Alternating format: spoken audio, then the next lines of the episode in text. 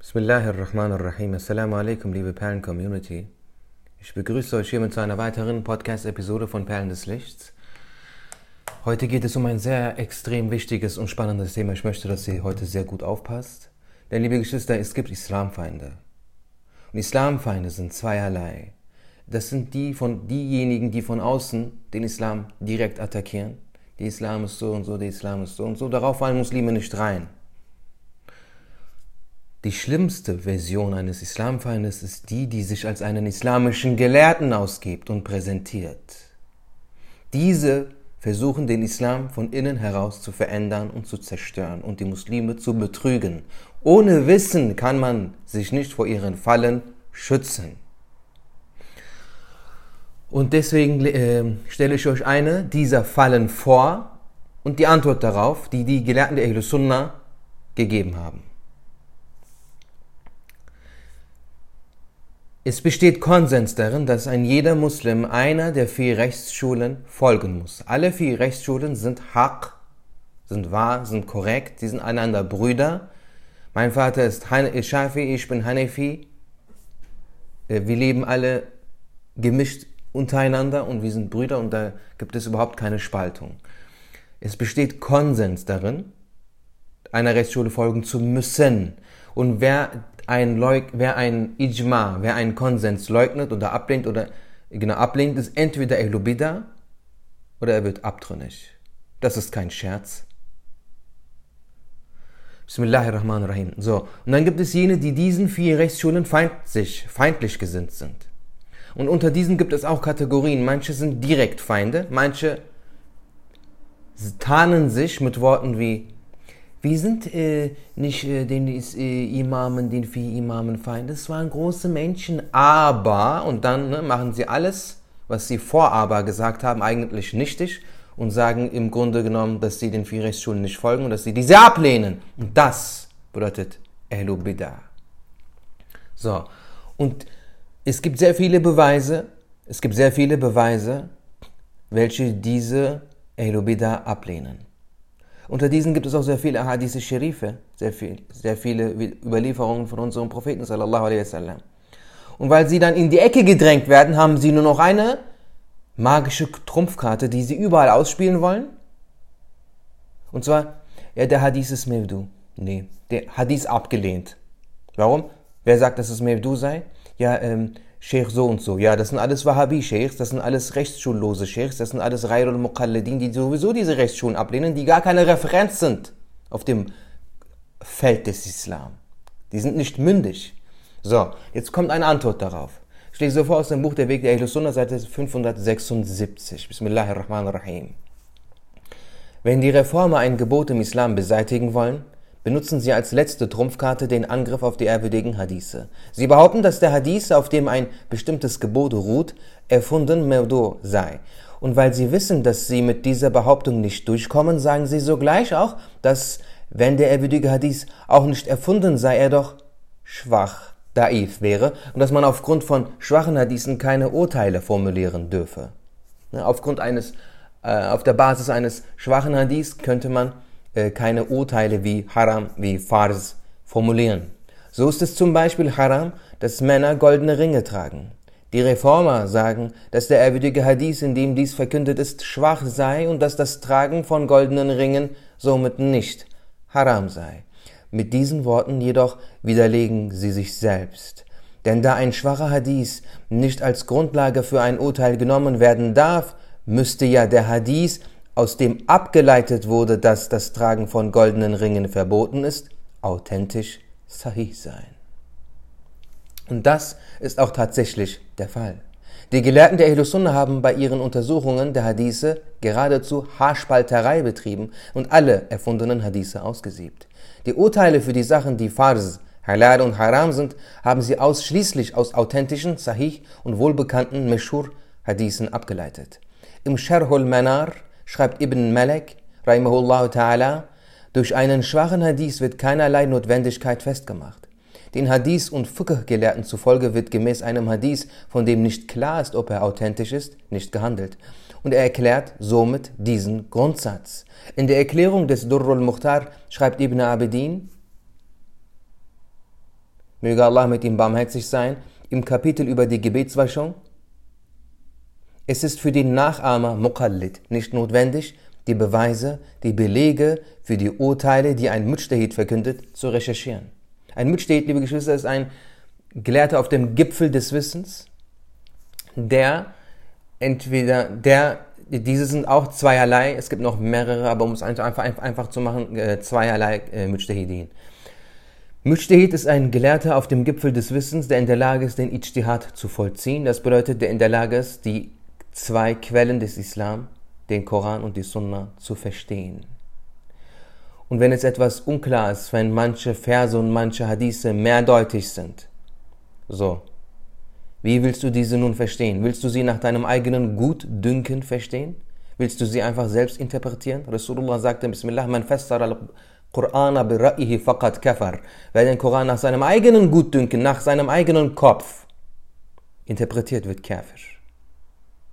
So, was machst du aber, wenn ein Vers mehrdeutig ist oder nicht eindeutig ist? Was machst du dann? Dann musst du einem Mujtahid folgen, der sagt, dieser Vers bedeutet das und das. Denn der Mujtahid versteht diesen Vers nicht, indem er das selbst interpretiert, sondern indem er sein Wissen anhand, äh, sein, sein Wissen benutzt und dabei diese Bedeutung versteht. Er benutzt dabei sein Wissen um den ganzen edlen Koran. Er kennt jeden Vers auswendig, er kennt von jedem Vers den Kontext, er kennt aber hunderttausende Hadithe auswendig. Er kennt von diesen Hadithen auch die Reihenfolge, welcher war nachher, welcher war vorher. Er weiß, was damals geschehen ist, dass dieser Hadith gesprochen wurde. Und es gibt noch extrem viele weitere ähm, Wissenschaften, in denen er ein profunder Gelehrter sein muss. So. Und dieser versteht die Bedeutungen der Verse und Hadithe korrekt.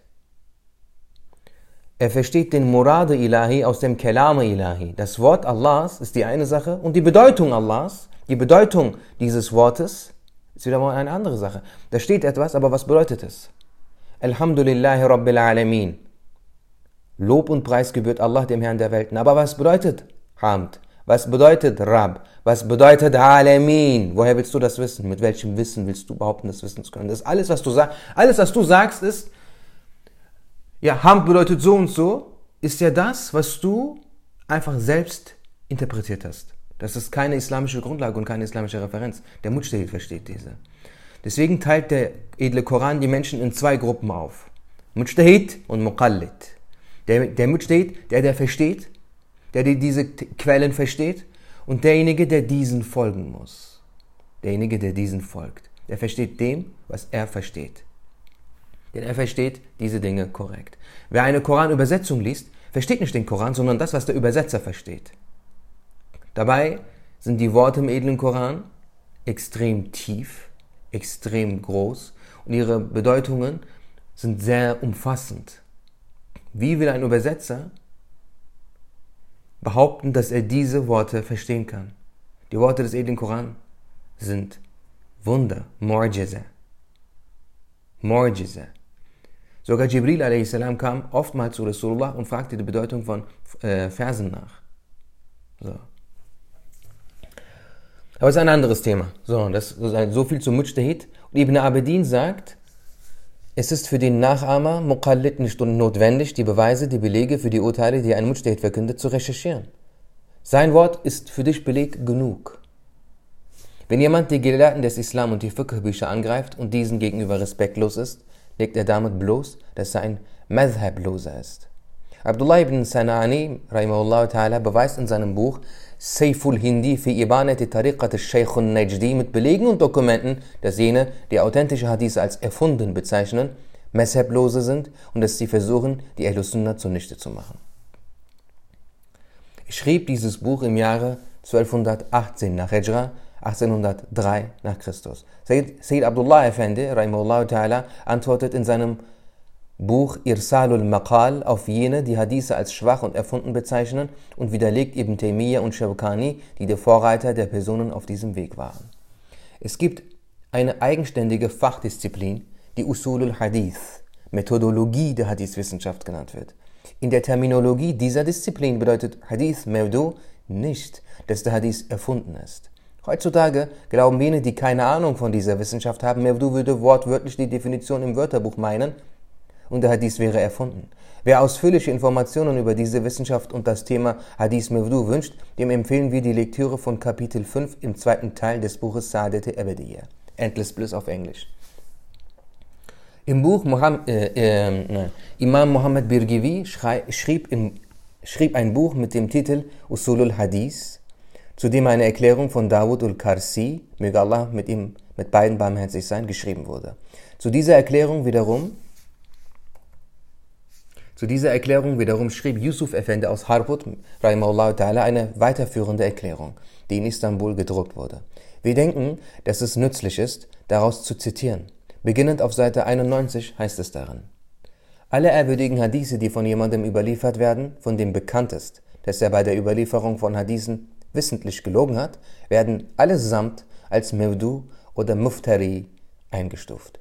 Denn es besteht die Wahrscheinlichkeit, dass in allen Hadithen, die diese Person überliefert hat, ausgedachtes, erfundenes enthalten ist. Man sieht also, dass wenn jemand im Kontext der Wissenschaft des Usulul Hadith beim Lügen erwischt wird, alle seine Überlieferungen als Mevdu eingestuft werden, auch wenn die Person später Reue zeigt und zu einem Rechtschaffenen wird. Dass dies die Vorgehensweise ist, steht im Tedrib von Imam Es-Suyuti und ist der Standpunkt der Mehrheit der Hadith-Gelehrten. Leute aus den Bid'a-Gruppen haben Hadithe erfunden, um die Muslime vom wahren Weg abzubringen und die Ketzer haben Hadithe erfunden, um die Muslime zu täuschen. Es gab auch Leiter von Tekkes, die Hadithe erfunden haben, um die Leute zu mehr Ibadah anzuregen und vom Begehen von Sünden abzuschrecken. Mit solchen guten Absichten Hadithe zu erfinden ist haram. Wenn dies jedoch geschieht, um die Muslime zu täuschen, ist es Kufr. Es wird behauptet, dass die Hadithe in den Tafsiren von Tha'labi, Wahidi, Zamakhshari, Baydawi und Abu Suud Effendi, die über den Wert des Suren berichten und in denen sie gelobt werden, Mevdu seien. Es ist ganz klar, dass die Hadithe, in denen, die, in denen Suren wie Fatiha, An'am, Kahf, Yasin, Dukhan, Mulk, Zilzal, Nasr, Kafirun, Ikhlas oder die beiden Schutzsuren Falaq und Nas gelobt werden, authentisch sahih sind. Die Autoren dieser Tafsire haben die Hadithe, die als Mevdu bezeichnet werden, deswegen in ihre Werke aufgenommen, weil sie selber diese entweder als sahih, Hassan oder zumindest als Daif angesehen haben oder diese als solche von Hadith-Gelehrten, denen sie vertrauten, übernahmen oder einfach nicht akzeptierten, dass diese Mevdu seien. Denn die Fixierung von Hadithen als authentisch oder nicht geschieht auf der Grundlage von überwiegender Wahrscheinlichkeit. Man kann hier keine Absolutheit beanspruchen. Es gibt Hadithe, von denen die Mehrheit der Hadith-Gelehrten sagen, sie seien authentisch, doch dann gibt es andere Gelehrte innerhalb dieser Wissenschaft, die diese nicht als authentisch einstufen. Dann gab es auch solche, die nicht verstanden haben, dass diese Hadithe authentisch sind, denn es ist sehr schwierig festzustellen, ob ein Hadith wirklich authentisch ist. Dies ist nur auf Grundlage von überwiegender Wahrscheinlichkeit möglich. Es gibt keinen absoluten Weg, dies festzustellen. Um, einem, um einen Hadith als erfunden einzustufen, muss zum Beispiel einer der Überlieferer sagen, dass er den Bericht erfunden hat. Oder er muss, es muss festgestellt werden, dass die Person, von der jemand behauptet zu überliefern, vor der Geburt des Überlieferers gestorben ist. Oder dass die Aussage, die Hadith genannt wird, dem Islam, dem gesunden Verstand und der Erfahrung widerspricht und auch einer Auslegung nicht standhält. Das wiederum sind Sachen, die nur die Hadith-Gelehrten verstehen. Auch diese profunden Gelehrten können sich in diesen Sachen irren. Aus diesen Gründen gab es Hadith-Gelehrte, die die meisten Hadithe, die Abul Faraj ibn al-Jawzi in seinem Buch Mevduat als Mevdu bezeichnet, als Sahih, Hassan oder Daif bezeichnet haben. Imam al-Zahabi, Rahimahullah ta'ala, sagte, die meisten Hadithe, die im Mevdu'at von Ibn al-Jawzi gelistet sind, sind zuverlässige und schöne Hadithe. Was wir, also Imam Birgevi meint sich selbst, bisher geschrieben haben, sind Zitate aus dem Taqrib von Imam al-Nawawi, dem Tadrib von Imam al-Suyuti und dem Nukhba von Sheikhul Islam ibn Hajar al-Asqalani, rahimahumullah ta'ala. Hier endet der Auszug aus dem Buch von Birgevi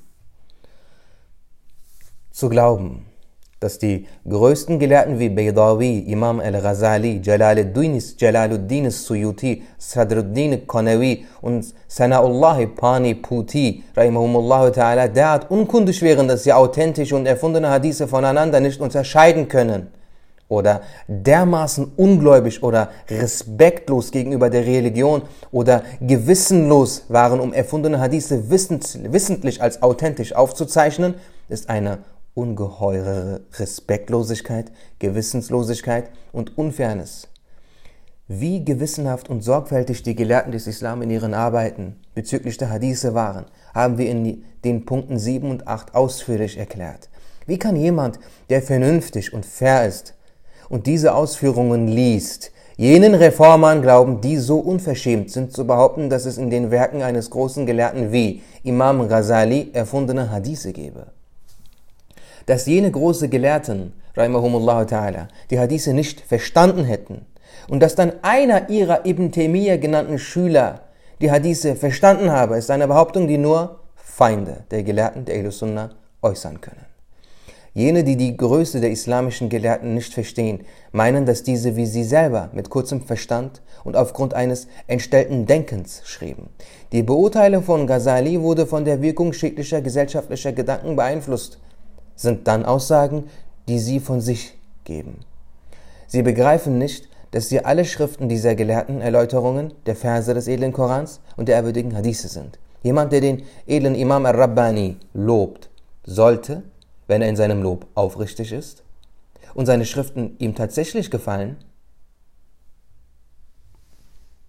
diesen Schriften folgend die Gelehrten des Islam, die darin gelobt werden, respektieren und ihnen gegenüber nicht unverschämt sein. Aber den Wert eines Gelehrten versteht eben nur ein Gelehrter den Wert der Gelehrten der Ahl Sunnah nicht zu begreifen und zu versuchen, sie zu diskreditieren und ihren Ruf zu beflecken, bedeutet sich von der Firqa al-Najiyah genannten erretteten Gruppe zu trennen. Im Buch Al-Basair li Munkir Tawassuli bi Ahl al-Maqabir ist ausführlich erklärt, dass derjenige, der sich von der Ahl Sunnah trennt, entweder ein Irrgänger oder gar ein Käfer ist. Wie der indische Gelehrte Abu Muhammad Vilturi in seinem Buch Hidayatul Muwaffiqin auf Seite 65 zitiert, schreibt Allama Ahmad al-Sawi al-Maliki in seiner Erläuterung zum Tafsir al-Jalalain beim Vers Idha Nasita in der Surah al-Kahf. Es ist nicht erlaubt, einer anderen als den vier Rechtsschulen zu folgen. Wer nicht einer der vier Rechtsschulen folgt, befindet sich auf dem Irrweg und zerrt andere mit auf diesen Weg. Manche von diesen werden sogar zum Kafir, denn einer der Gründe, die zum Kufr führen, ist, zu versuchen, aus den Versen des edlen Korans und den ehrwürdigen Hadithen Urteile abzuleiten.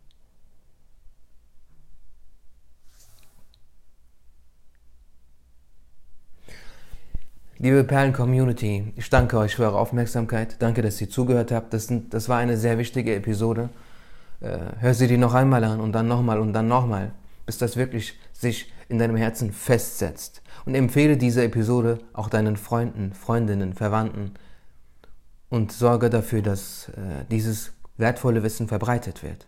Und lies diese Bücher, lies das Buch Der Weg der Ahlus Sunnah, lies äh, das Buch Belege für das wahre Wort, die edlen Gefährten. Diese Bücher, liebe Geschwister, sind die Werke, die sind die Worte der großen Gelehrten der Ahlus Sunnah wal Jama'a. Jeder muss die Bücher der großen Gelehrten lesen, die einer der vier Rechtsschulen folgen. Alle anderen sind Ehlubida oder sogar abtrünnig. Ma salam, assalamu alaikum.